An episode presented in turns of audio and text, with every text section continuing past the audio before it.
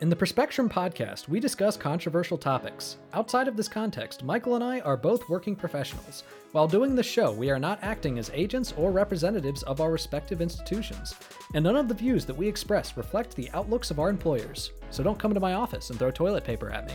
And I don't have an office, but don't come to my cube.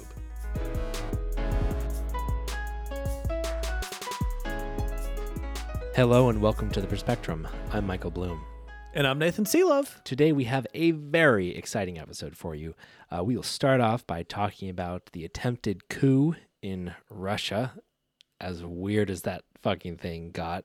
Um, and then our second segment will focus on uh, uh, Hunter Biden, um, his recent plea deal, and some of the kind of revelations that have been coming out around that. Um, try to break it down for you. Ultimately, like it's worth uh, kind of evaluating these claims and determining what kind of influence they actually have on our politics because, you know, it's really a hot topic in the news and maybe it should be, maybe it shouldn't be. We'll get to it. Or maybe it should be, but not for the reason that it is. Yeah. Ooh, tricky. What a uh, what a nuanced take. Ooh. Yeah. Yeah. Stay tuned. Stay tuned. Cool.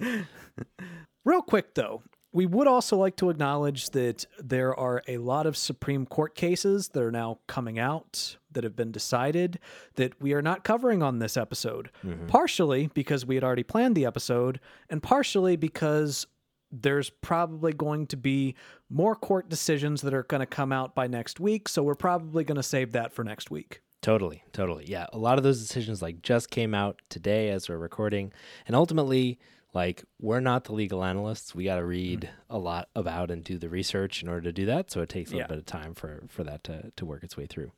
Yeah. Yeah. So without further delay let's talk about russia. Yeah. Um, then on to plan b russia. A obscure reference to a film that michael and i made when we were teenagers.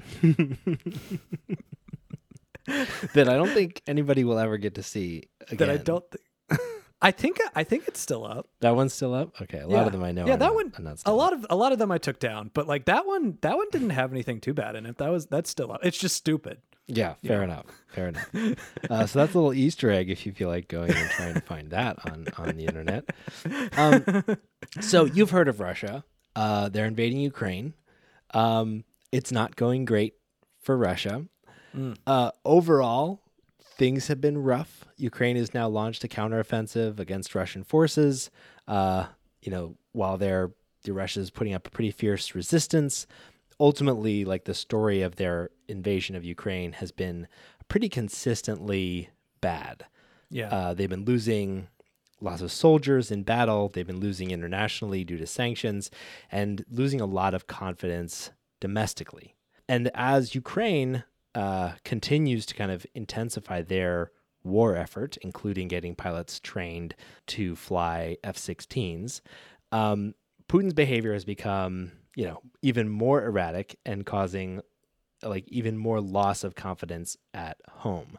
Um, including like Russian oligarchs and elites who are doubtful about their ability to win in Ukraine and are really just hoping for the war to kind of stall out uh, or at least Russia to be able to get out of it without being totally humiliated. And so, against that backdrop, those elites uh, launched a little bit of a, of a coup, a coup d'etat, a coup de, you know, a coup de grace. Yeah. yeah. yeah. Good old fashioned uh, coup d'etat. And it's interesting because when you spend some more time looking into the reasoning behind it, you start to realize that it's probably more one of self-preservation mm-hmm. on Prigozhin's part yeah. than it is like him actually taking a stance or having a principle. Yeah. Because basically what happened was that a few weeks ago the defense ministry of Russia decided that the paramilitary groups that were fighting in Ukraine would now have to basically be uh, directly absorbed by the Russian military, mm-hmm. meaning that Prigozhin would pretty much lose his uh, his immediate power over the Wagner group. And of course, he didn't want that. He didn't want to give up his power. And in response to that, he basically said, "Fuck you, I'm not doing that." Mm-hmm. And then Putin doubled down and said, "Fuck you, you are doing that." And then Prigozhin came out and said, fuck you, I'm really not doing that. and then he probably realized, shit, I just said that to Vladimir Putin. the dude that poisons people's underwear for looking at him funny. This hmm. motherfucker's gonna poison my condoms someday. I gotta do something about this. and so he basically unleashed this whole uh, uh, it was like a, a, a 30 minute rant mm-hmm. about how terrible things are going in the war against Ukraine. Mm-hmm. That was released, and initially he didn't directly criticize Putin, but he was still violating the laws against criticizing the war. Yeah. And then slowly and sh- but surely he doubled down and doubled down and doubled down mm-hmm. until he pretty much his his entire military company just turned on Russia and started marching towards Moscow. And this weekend they were within uh, 120 miles of Moscow. Yeah. Which is that's fucking insane. So Yeah. yeah, that's that's mind blowing. Ultimately, yeah, he he'd been kind of like apparently like uh sowing the seeds of this rebellion uh for a while, releasing these like uh rants on his Telegram channel. Uh the Wagner group had also uh been releasing like these as well. Um he even like tried to he i think did some like disinformation a little bit he like he appears to have faked a russia led attack on the wagner group to give himself a little bit of plausible uh rationale for going in and, and rebelling against russia and then his aides actually hacked into russian state tv to release one of his long rants uh denouncing uh the defense minister. So to, yeah as nathan said like like one night last week they just uh, his forces because again this guy is a billionaire oligarch in russia who runs not only a restaurant and catering company but also one of like their most influential most powerful paramilitary mercenary groups. This group is active around the world representing russian interests um, you know, enacting regime change, you know, doing training, supporting, um, supporting like uh, authoritarian uh, leaders around the world and representing Russians' interests. And so, like, this dude has a lot of not only like soft power, but literal military power at his disposal. Um, Yeah. So last week, uh, the Wagner Group released a statement on Telegram saying, "quote Putin made the wrong choice. All the worse for him. Soon we'll have a new president." um, and then started their their march um, back from Ukraine into Russia, taking control of Rostov on Don, a city of more than a million people, which is the center of Russia's logistics uh, effort in support of the Ukrainian war, and released this statement. Uh, Prigozhin did that if the defense minister didn't uh, wasn't like ousted, that he would lead his army to Moscow. And that's exactly what he attempted to do, which is fucking crazy. This guy Yeah. like is in command of his own private army Yeah. and is leading it against Russia, whose army is in Ukraine, right? Like Yeah. this is a highly trained mercenary force against like Russia's internal security and maybe like uh basically like their internal like national police forces and stuff like that. So like they're fucking freaking out. yeah. Like, what's interesting is how long he got away with criticizing Putin. yeah. Putin's a guy that's chopped off the fingers of people for less, Mm-hmm. but he kind of just let Prigozhin criticize him for a while. And the only reason why he did was because the very few victories that they did have in Ukraine mm-hmm. were basically because of the Wagner forces. Yeah. Yeah, like like Michael said, these are highly trained mercenaries that have you know many of which have a lot of experience on these people. And what's what's mm-hmm. also interesting about the Wagner Group is that Russia had been tr- has tried to deny their existence for mm-hmm. years, Yeah. and technically they're not exactly a legal group Mm-hmm. because like in Russian law they're not supposed to have private military mercenary people. Hmm. I wonder why. but what's interesting is they've they've been able to get away with it because for one thing, like they have basically been doing what Russia tells them to do. And Yeah. for another thing, in in legal terms, they're considered a volunteer group, Yeah. which is funny because like they get paid a fuck ton hmm and they're frequently advertising their benefits to, to various people. um, Yeah, and, and apparently, like Putin, Putin was actually instrumental in creating this yeah, group um, a few years ago, and they were they were like at the center of the invasion of U- of eastern Ukraine in 2014. They're basically like Russia's military force that they're able to plausibly deny is controlled by the Russian government, which enables them to do all kinds of stuff without implicating necessarily directly the Russians, which is a total fucking Putin move.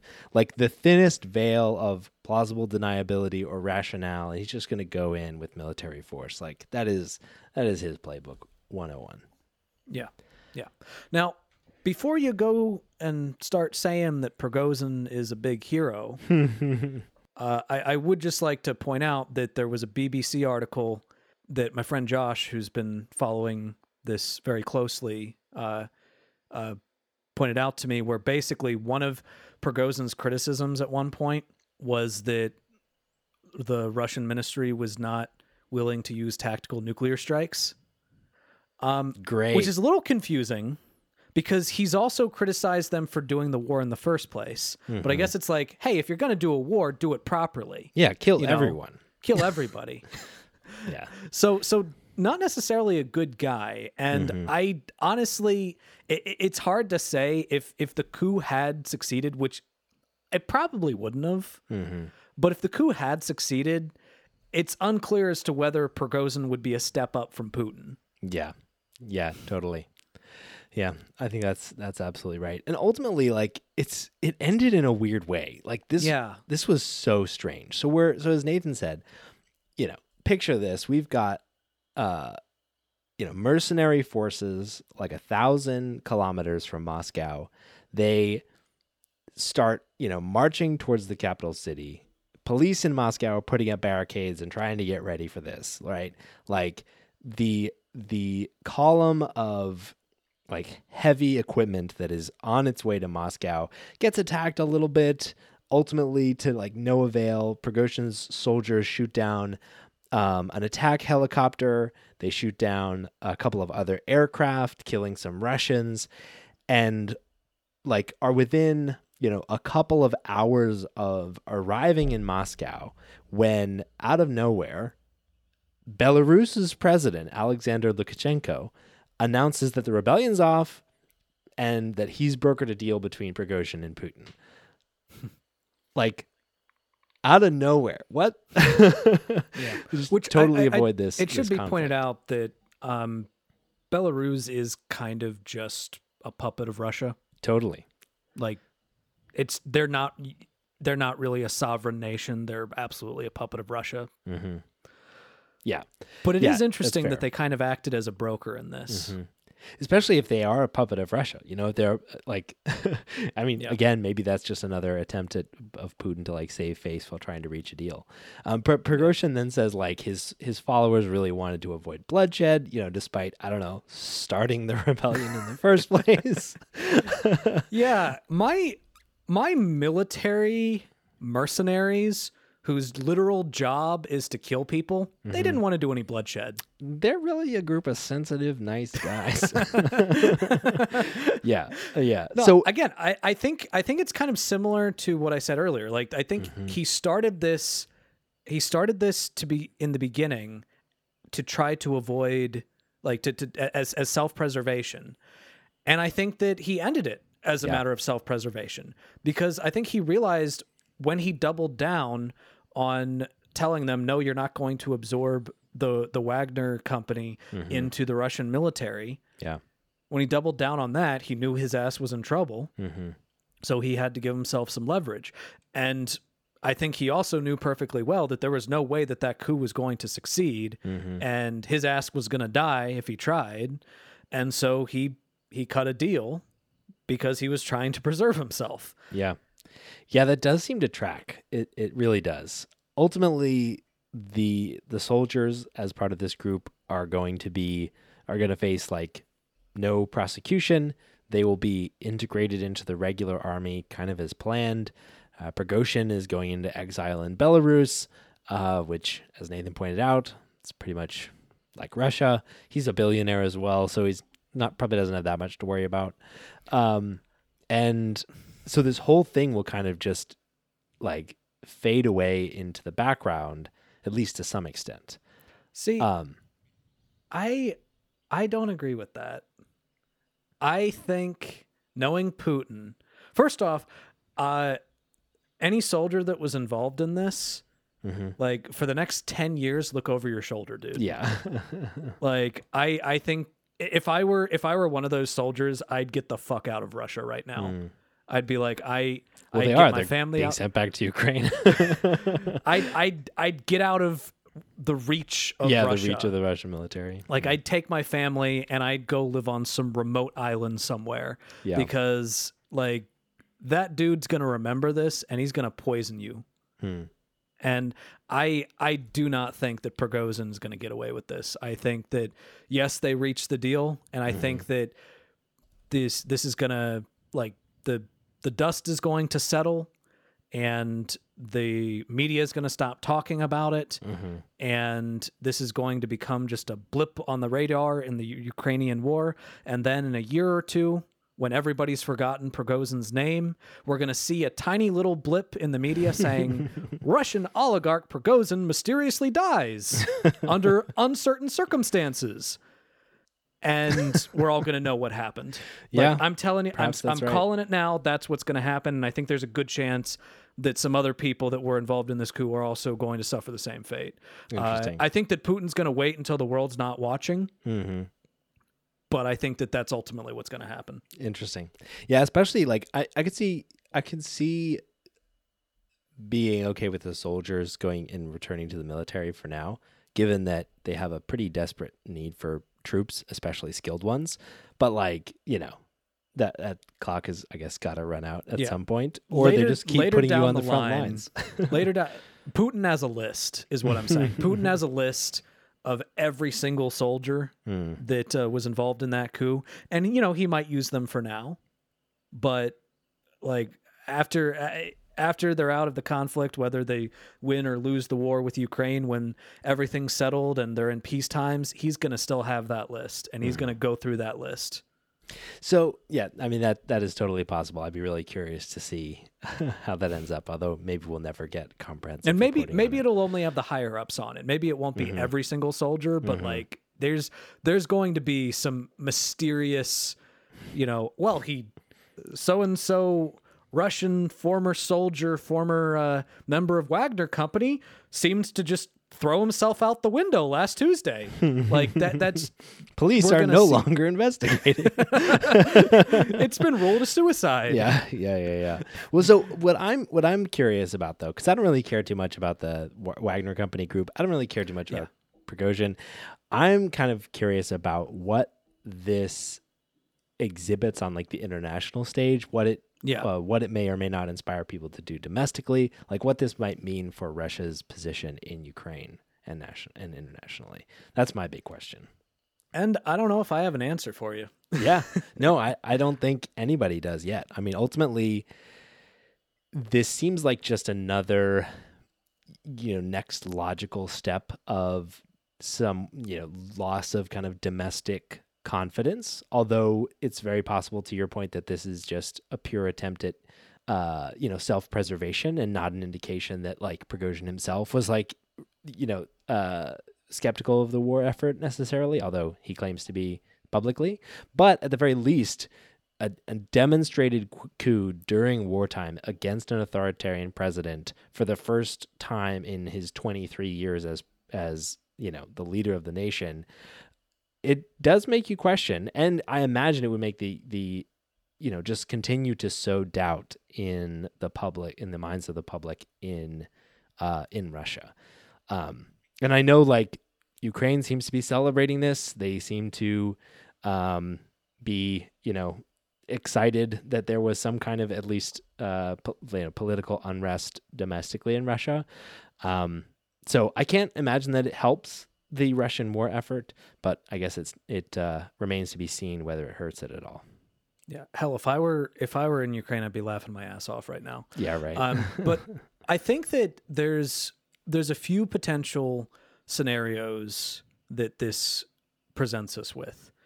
Um, I think scenario number one is based on the fact that Putin had been doing all he could to prevent people in Russia from knowing just how badly things are going in Ukraine, what they're doing in Ukraine. Yeah. And he'd been cracking down on people for uh for speaking out against the war. In in Russia, you can get 5 to 15 years in prison for speaking out against the war Jeez. for even uh, hell you can't you, like you're not even supposed to call it a war um, but the fact that you you know you you had a large scale i mean unofficial sect of the military basically march a coup like almost march a coup on moscow Yeah.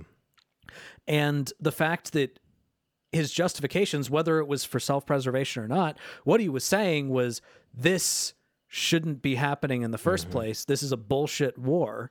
Um, like it's we're going into Ukraine on false pretenses. Uh, this is not a war of defense, and we're throwing lives away, Russian lives away for uh, you know for, for for nothing basically.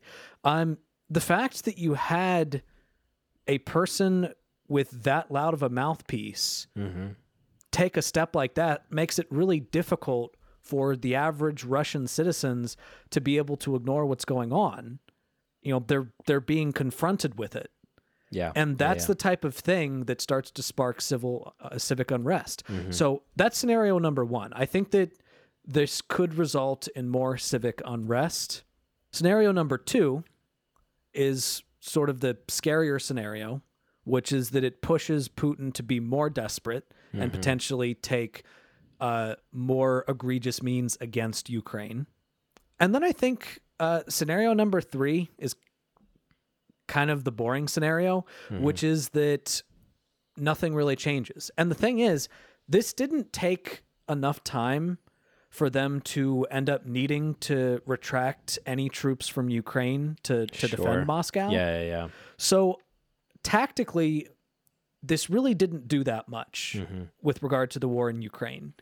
If Putin is able to keep control of the narrative and able to keep control of the civic unrest, then then I think that the war is just going to continue as it has been, and this is just going to be a blip on the radar. Mm. And and I think that that third scenario is probably going to be the most likely scenario. Yeah, interesting.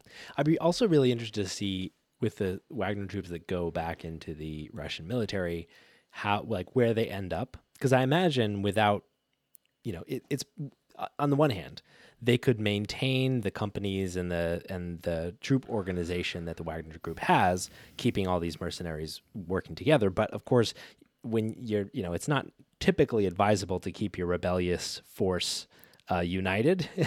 you generally want to divide those people up. So, but at the same time, like to your point earlier, like they're one of the more effective groups of soldiers in the war. So you might see Yeah. some of that effectiveness diluted as they're integrated throughout the military. I'm also really Yeah. curious what happens internationally with the Wagner Group uh, now that they, you know, kind of cut the head off the snake because they operate in the Middle East and Africa and Latin America, and uh, you know uh, they they uh, implement Russian par- policy in like Syria and the Sudan and Venezuela, and so like ultimately there might be a little bit. I saw one analysis that that described potentially a little bit of a power vacuum as Wagner forces kind of are dissipated internationally, which may present an opportunity even outside of Ukraine to kind of take control uh, or at least gain influence uh, uh, as Russia's kind of losing that influence in those countries. So we'll see. I'm I'm really curious to see what form it's going to take. At the very least, it's one of the first thing that's happened in a while outside of the country of Ukraine that was totally like a surprise. It seems to Putin, like totally outside of his radar and expectations. Um, so at least, at the very least, hopefully, it's a wrench in the works. And now it's time for a more lighthearted segment. Good actually. So Nathan, what is good actually? Well, Michael, we do good actually because the world sucks. Mm-hmm. Like- sure does. It is literally hellfire. Mm-hmm. the air quality index listed uh, listed my area as very unhealthy today. Ooh. and it was yeah it's in the red zone and outside there is smoke everywhere when i take my dogs out i have them on leashes instead of just letting them roam free in the yard. I'm wearing a mask. It looks like hellfire outside. I had to play doom today Oh to fight against demons because I was I was in the mood of like I need to fight against some hellfire right now because the world's terrible. But what's nice is that sometimes if you you know if you like try to swipe away the smoke and look really closely, Mhm. Yeah. you see that there might actually be some good somewhere in the world. Hmm. And then you start wiping away even more of the smoke and you, you spend some more time reading and looking and thinking and you realize, you know what? Good actually is all around us. Wow.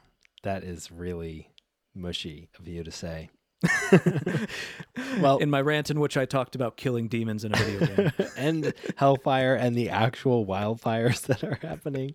Uh, yeah, Yeah, that'll be and raging until winter. So you Got know. that about back around to something good. That's impressive. Very impressive. Yeah, yeah. So so Michael, what is our good actually this week? Well, our good actually came from the most unexpected source, the United States Supreme Court.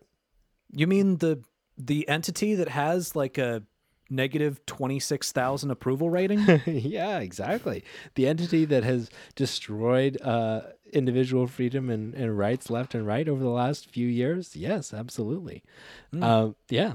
And so on Tuesday, the United States Supreme Court actually rejected a conservative legal theory. So there's this theory which is being uh, which is brought to them uh, from a case in North Carolina called the independent state legislature theory, which is Which basically we actually covered on the pod. Yes, if you want to go listen to it, that episode was from the second week of July 2022. So you can go back and listen to that. And that was the episode where we were breaking down, um, you know, upcoming Supreme Court cases.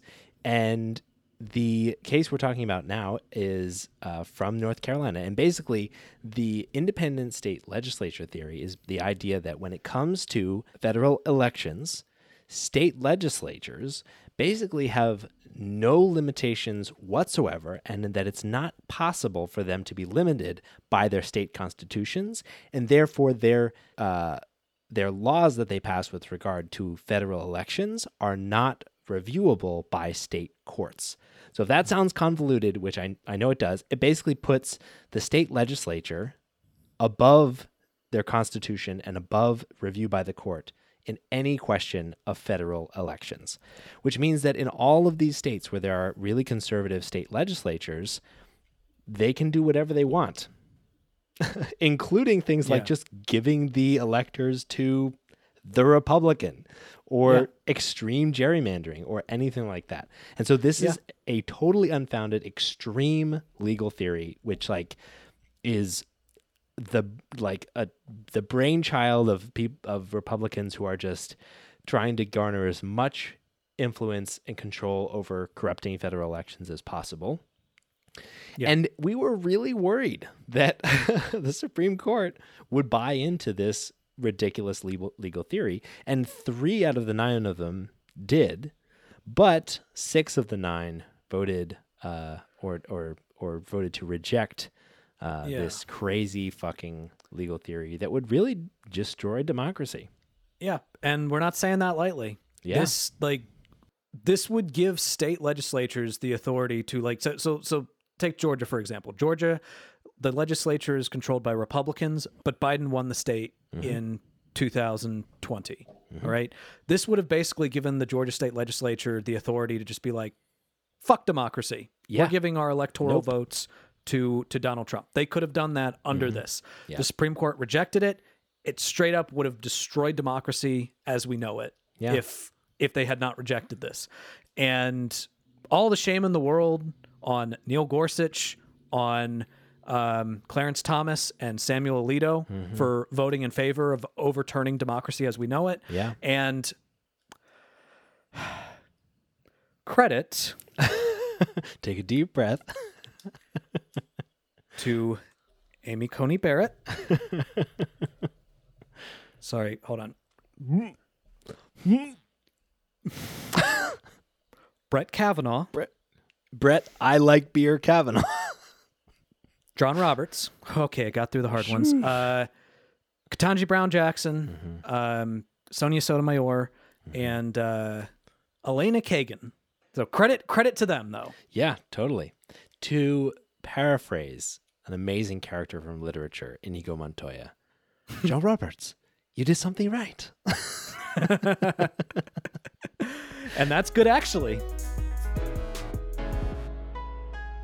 So, for our next segment, we're talking about corruption. We're mm-hmm. talking about the seat of the devil's influence on our society and on our world. We're talking about the corruption that comes from power and nepotism and influence. And so, of course, we're talking about someone that holds no official position in the government at all, Mr. Hunter Biden. Yes. Um so I'm probably going to have a different take on this than most uh most of what people will see in the uh, media but but before but before we get to that let's go ahead and discuss the facts of it. Totally. So Yep. uh this week uh Hunter Biden who is uh Joe Biden's son had a plea agreement on two charges related to the failure to pay taxes. Um, now, this happened in uh, 2017 and, and 2018. And basically, uh, Biden was a resident of, of Washington and he had a taxable income of more than $1.5 million, which Holy shit. I know that among elites that's standard, but I just want to I just want to point out holy shit. Especially for a guy who seemingly his only qualification is having the last name Biden. Yeah, pretty much. Not to echo like Republican, like conservative talking points, but but it's I mean, I mean it's but true. it's true. Like Yeah. it's true. Yep. um so he owed more than a hundred thousand in income tax that he did not pay on time. each year. So yeah, each in year. Each 2017 of those years. and 2018. Yeah. Yeah. That's no bueno. Mm-hmm. We don't like to see that. Uh, he did eventually pay. Yep, and he has penalties. Yeah. Yes, and he has pled guilty to those uh, to those charges, Mm-hmm. and it's looking like he will be receiving two years of probation Mm-hmm. as a result of that. Now, there's another charge that has been brought against him. It, it's still a little bit in limbo, Mm-hmm. and that is a gun-related charge. Yeah. As a lot of you probably know, or maybe you don't know because you don't really give a shit about Hunter Biden. Uh, Hunter Biden had a major drug problem just a few years ago. Uh, he was suffering from addiction to crack cocaine, and it was it was a really it was a really rough time in his life. And at one point, he bought a gun, and in filling out paperwork to buy that gun, he lied about his use of drugs on the document, which means that he was illegally in possession of a firearm for uh, for for like 2 weeks. Like he didn't have it for very long because apparently his wife threw it away, which honestly probably a good thing. hmm Although, I like, mean- don't just don't like throw it away. She threw it in like a dumpster. It's like, Yeah. now you don't just have that. your hus- the gun your husband owns like available for people to take.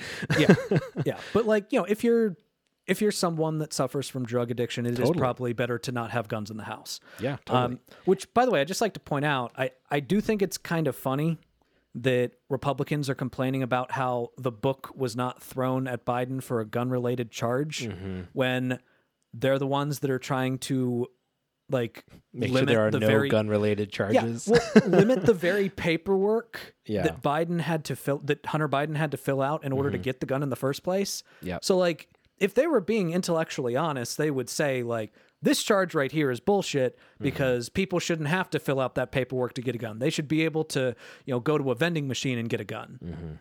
yeah. Um, but of course, they're not intellectually honest, so yeah, they're not going to say that. Yeah. So what's interesting here is that yeah, there, there's two potential charges apparently here. One is uh like lying on a federal form basically, and the the other is actually po- that it's you know against federal law to possess or purchase a firearm um, when you know when you are a user or addicted to a controlled uh, substance like crack cocaine. Um, Yeah. Yeah. So there's kind of two potential things here, and it appears that he was only charged with the possession of a firearm rather than um, you know lying on a federal form. And and what from what I gather about reading about this one, like the it's like fairly uncommon to be charged with uh, lying on a federal form in these kinds of cases, unless that just gets tacked on to other Yeah. kinds of charges. Uh, you know, Yeah. and usually even the possession, when it comes to addicts and addiction, even the possession of a firearm apparently is pretty rare to be charged anyway. Um, unless there are, uh, unless it's like part of again like other crimes, or unless there was violence involved. So typically, you know, this is it's it's not the kind of charge that would actually be that would be charged, uh, you know, just for possession. Yeah, yeah. Now, that being said, it looks like what's going to happen is that they're they're they're trying to get what's called uh, a diversion. Mm-hmm. The, the the gun charge is going to be handled as a diversion case, which basically means that because he is a nonviolent offender and because he has a substance abuse problem, if he can prove that he got his life back together, then the charge will likely be dropped. Yeah. Now, the question there is how often does that actually happen? All right, is that is he being given this specifically because he, you know, it, they're, they're trying to go easy on him, or is that something that is standard order? Well, it's a little bit complicated. Uh, according to a 2016 audit by the Office of the Inspector General, in August of 2015, 78 out of the 94 federal judicial districts didn't even have that program. Mm-hmm. All right. Oh, for the diversion. gotcha. Uh, Yeah, didn't have the diversion program. Uh, and in fact, the the number of diversion cases active decreased one percent, and there were only three hundred and fifty six of them, Hmm. Interesting. which accounted for less than one percent of active cases. Hmm.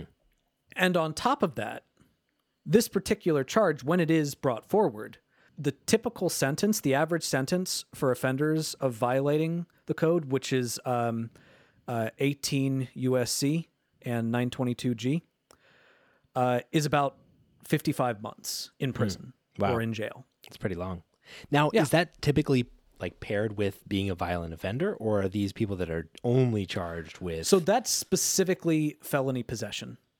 interesting. Now, one of the things to point out is the fact that um, felony possession in that specific statute is treated pretty much the same with firearms and with drugs. interesting. All right. It's a lot easier to prove that you were in possession of a firearm Mm-hmm.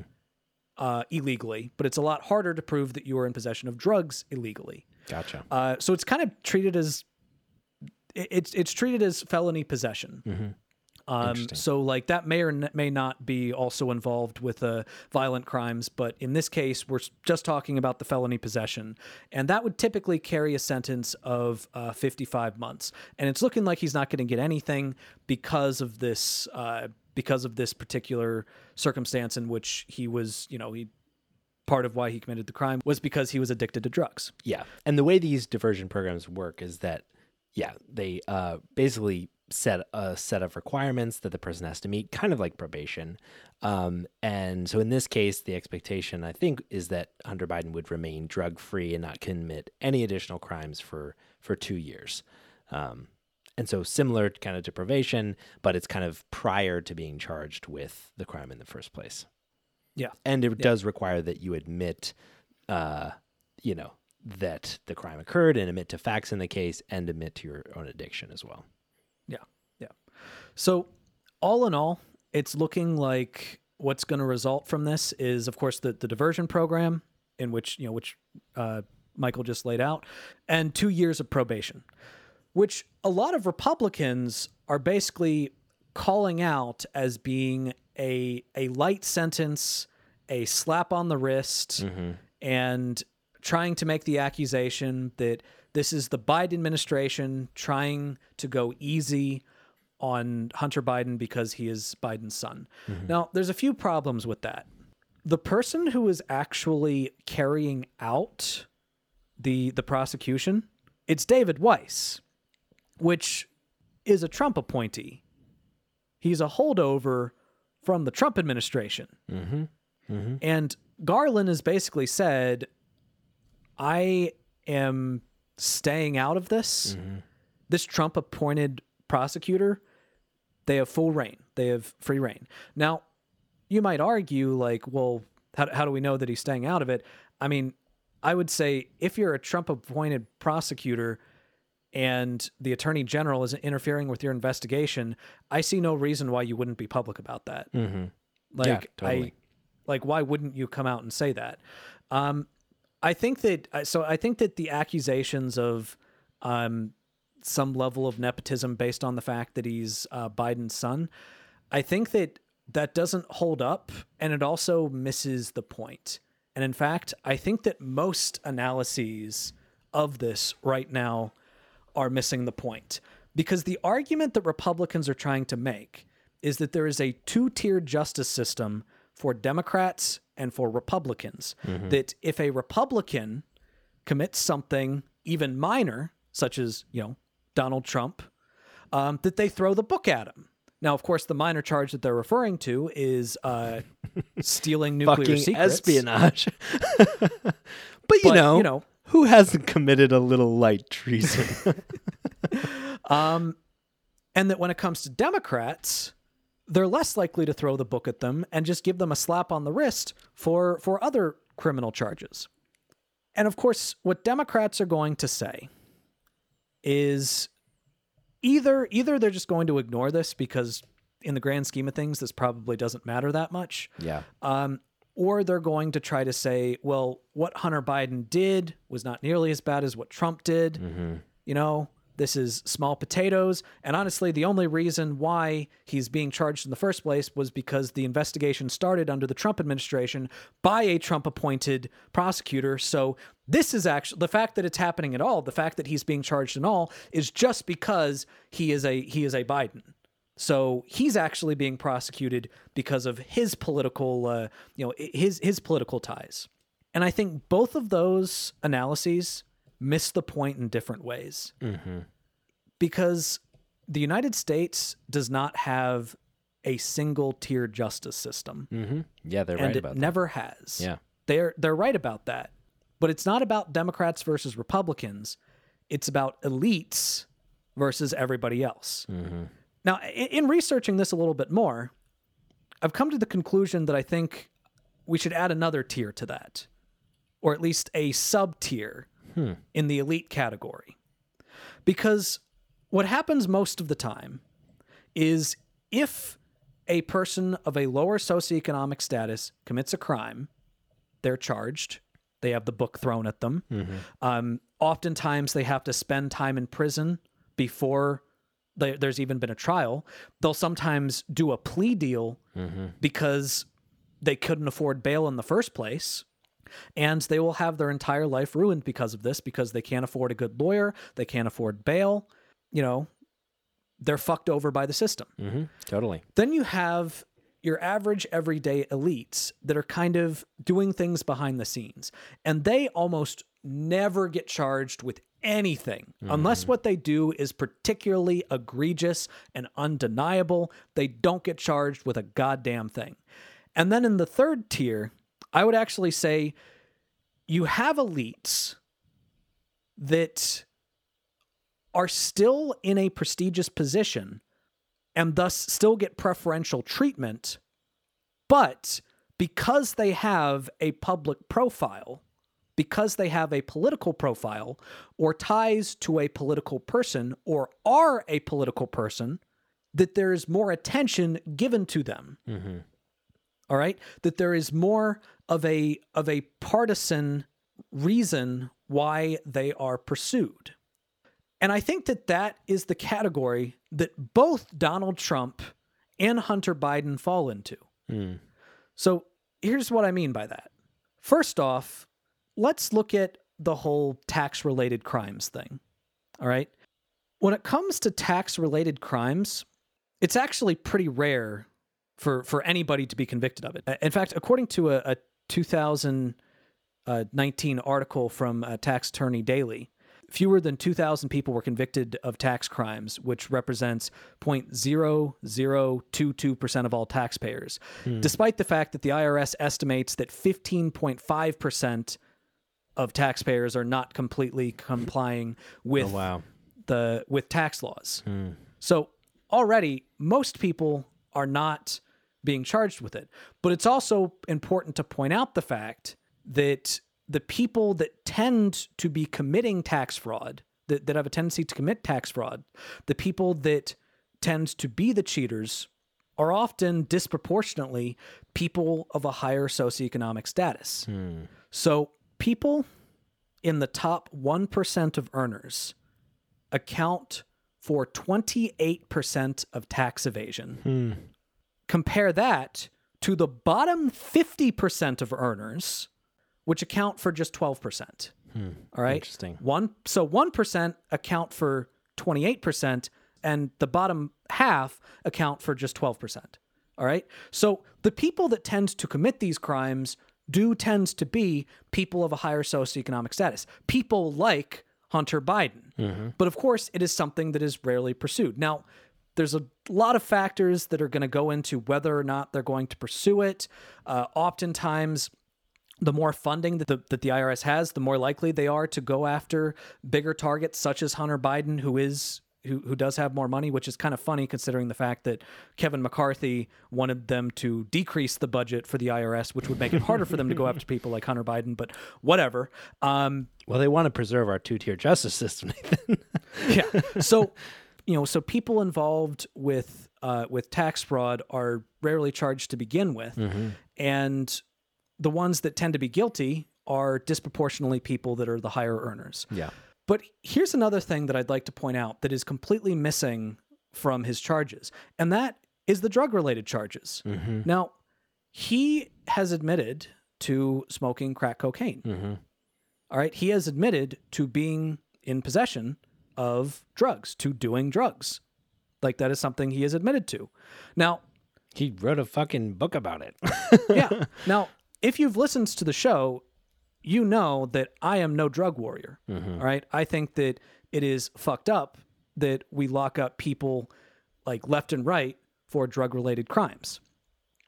But we do have to point out the fact that the reason why he was never charged with that, why it was never even considered that he would be charged with that, is because he's an elite. All right? It's because he's an elite. One in five incarcerated people today are locked up for drug related offenses. 26% of all arrests in America, 26% are drug related offenses. And you know, before you think, oh well, what about um, what about sale versus uh, versus just possession? Forty-seven thousand three hundred and eighty Americans are arrested annually for the sale uh, and manufacture of heroin, cocaine, and uh, other other similar products.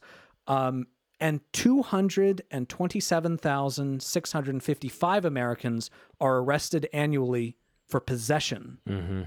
So poor people are always going to be arrested for that crime, for the crime of drugs. yeah.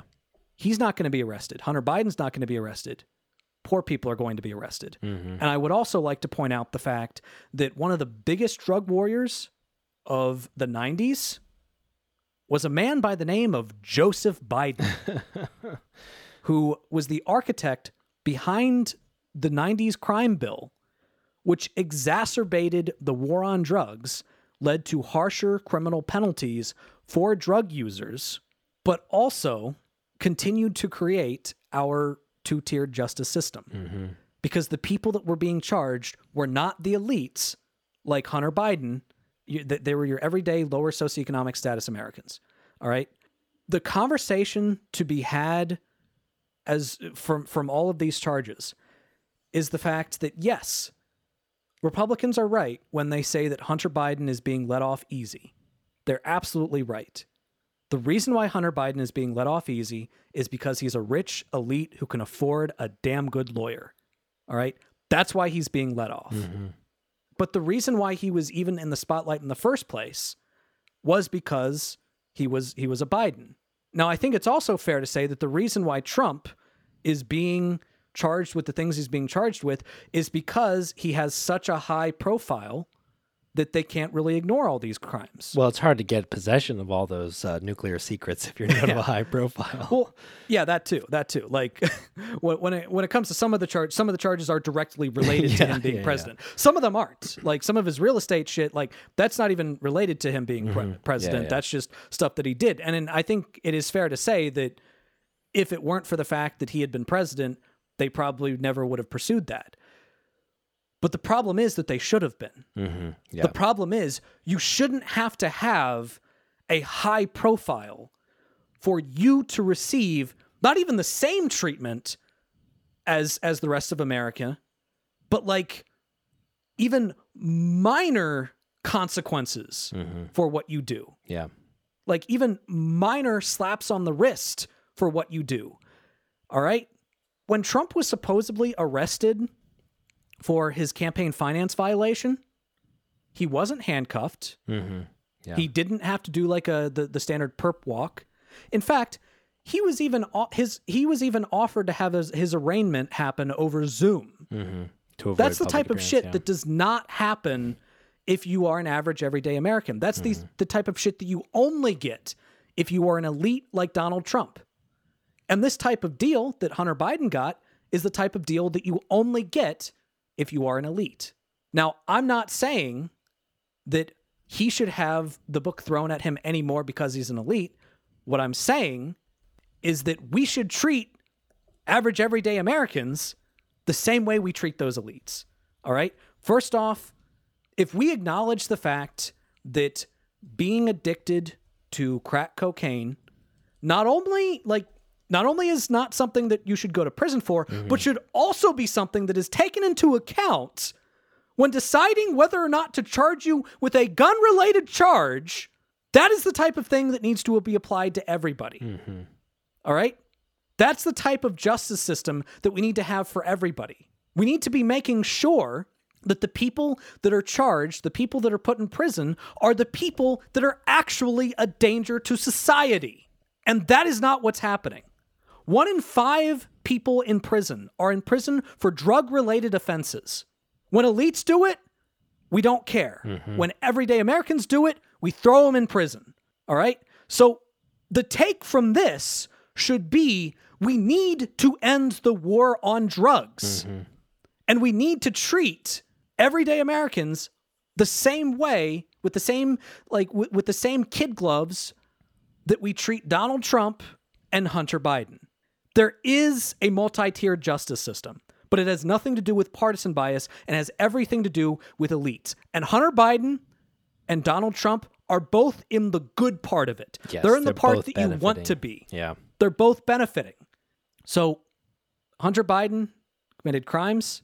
He's being charged with it, and he is being given kid gloves. You know, he, he is being treated. Uh, tr- he is being treated with kid gloves. All right, that is absolutely true. But to but to try to pretend that the the real story here is that he got off easy because he's a Biden is missing so much about our justice system. And and of course they're going to miss that. Because the people that are having the conversation, the media, the politicians, they're on that same elite tier of the justice system. So for them, it's the most obvious thing in the world that you would treat them differently, that you would treat them better. All right? Th- this conversation that we're having, what I'm saying would never even occur to them. Yeah. Yeah. Yeah. Yeah. Because they assume they're not a danger to society. Yeah. And now it's time for one of our favorite segments the D Bag Awards. So, Nathan, what's a D Bag Award?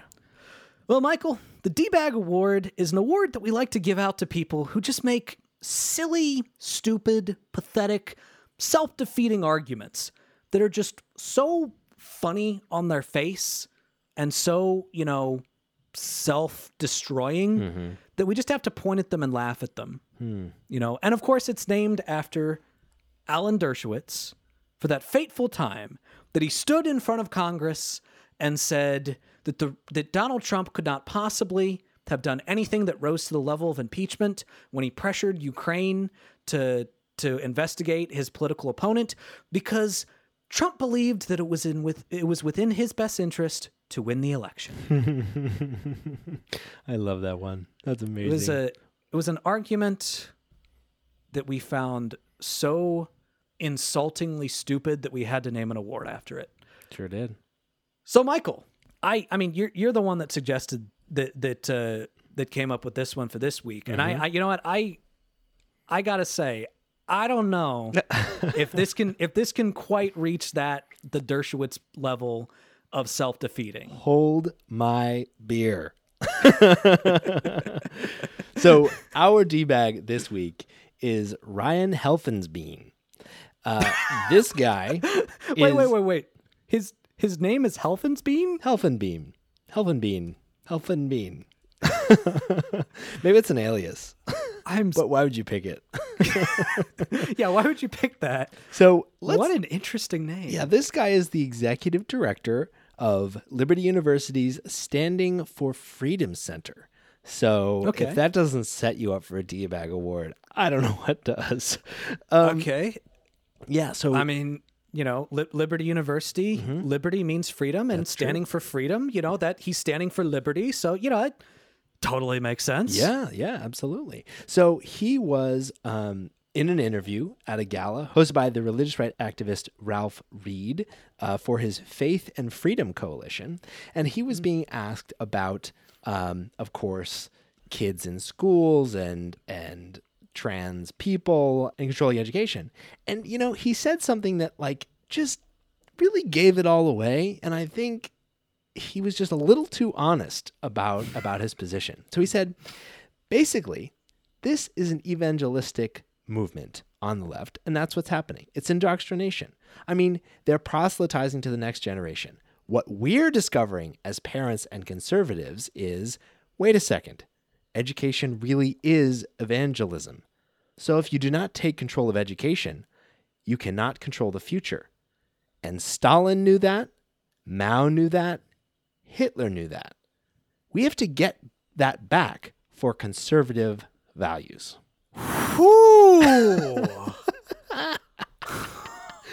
I love that. I love that it's just like it's just like so straight it's so rare to hear someone just so clearly like step on the rake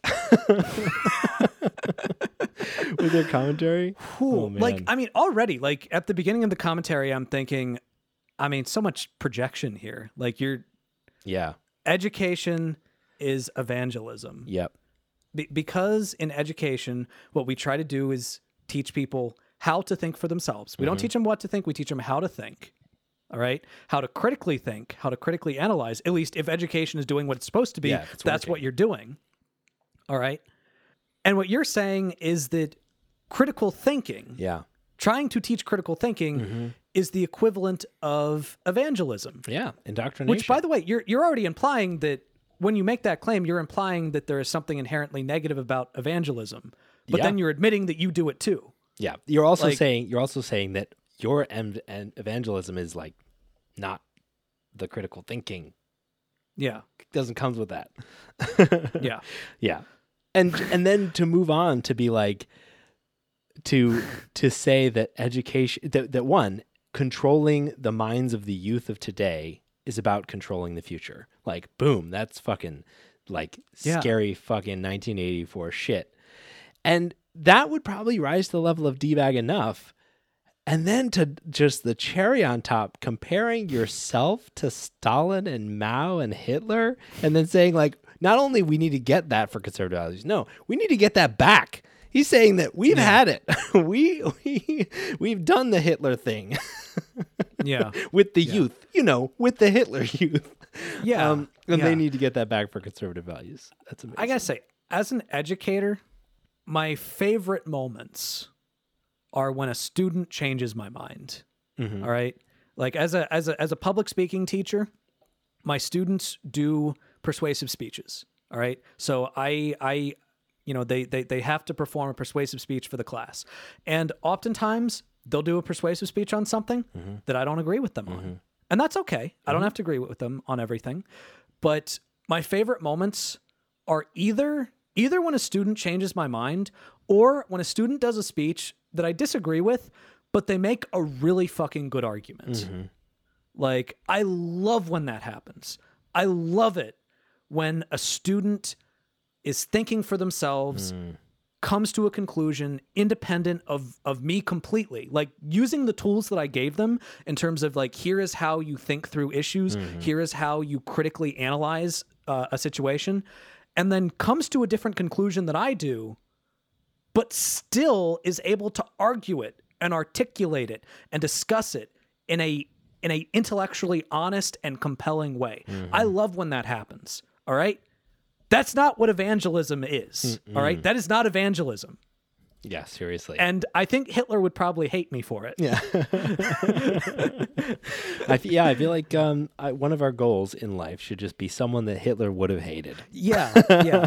And this guy's like, you know, like, no, no, no, Mein Kampf has got some good stuff. I gotta No, write this, this, this down. Hitler guy, he's got Yeah. a point. He's Wow, got a point. really good ideas from these this fellows. this Mao guy, the Stalin guy. I mean, we need to be more like them, dude. yeah, What the fuck? yeah, yeah. Seriously, At the Faith and Freedom I know, conference, that's the, the best Freedom part. Conference. that's amazing.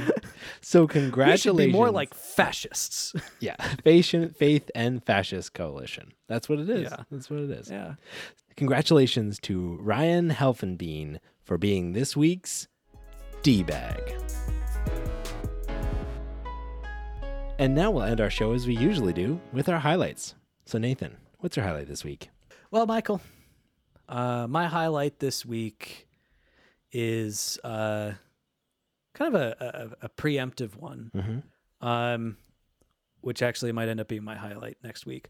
Uh, and that is the fact that um, next week is actually uh, my birthday, and my parents are going to be coming to. Uh, my parents and my grandmother are going to be coming to to stay with us for for a little bit, and I'm just really looking forward to that. Really f- looking forward to spending some time with them, um, to you know to party, um, to uh, the. We actually last year we discovered that there's a really nice hill park type place close to our house Mm, that has a really great view of fireworks that we can just walk to. amazing. Uh, so we're gonna we're gonna watch the fireworks, and I'm I'm just I'm just looking forward to it. awesome. That is Yeah. that is great, dude. Yeah, Mike's. What's your highlight? My highlight, I think, I, I actually have two. One, we uh, had some friends visiting this past weekend, and we had an awesome time in Olympic National Park, which is absolutely gorgeous. Got to go hiking. And we did, yeah, it was it was really fun, and it was a friend I hadn't seen in a while, so that was really fun. Um, but the main highlights are that on Sunday it was my wedding anniversary, and on Tuesday it was my wife's and my uh, anniversary of dating. Um, so you know, married How for long has six it been, years. Michael? Yeah, married for six years. Uh, dating for twelve years now. Uh, so it's been a while, and it's really Yeah. it was it was really fun. Uh, we kind of been Yeah. have been peppering celebrations and stuff throughout the week, and we're going to Vancouver this week or this weekend to do some more celebrating as well. Um, Yeah, so that'll be really fun. Um, the benefit of living just two hours from Vancouver. twelve years, man. That's Yeah. that's that's crazy. I I remember those days. yeah, dude. Um, and and you know one thing that uh, our listeners might not know about is that um, uh, his wife actually Mm, uh, actually purchased him from me um, Sure. with a with a bag of beef jerky. sure, it's important to uh, pay tribute to the rightful. You know, we should uh, oh, actually. I just had a really funny idea. I'm gonna mention it to Bree. Um, we should like send you a bag of beef jerky like every year. I mean, I. I, I mean, I don't, I, I don't disagree with that. I don't think that's a, I don't, I, I wouldn't complain. Uh, I mean, I think the last time that I saw y'all in person, she brought, she brought a bag of beef jerky. It is me. pretty typical for her to bring a bag of beef jerky when we're all together. Yeah, that's fair. And now we'll thank the amazing people that make this show possible. So thank you to our incredible patrons, Jerry DeViller, Kyle Chaska, Fade Out Scoop, Taylor Bloom, and Tobias Janssen. And thank you so much to our incredible editor, Kayla, for all they do to make this show possible. And uh, if you want to listen to more of the Perspectrum, you can go and find us on YouTube. Um, and if you want to support the show, you can go to patreon.com slash the Perspectrum and throw us a couple bucks and get some extra stuff. Um, and thank you so much. Even if you're just tuning into the show and you're not a patron or a YouTube watcher, thank you so much for listening to the Perspectrum. And you'll hear from us again.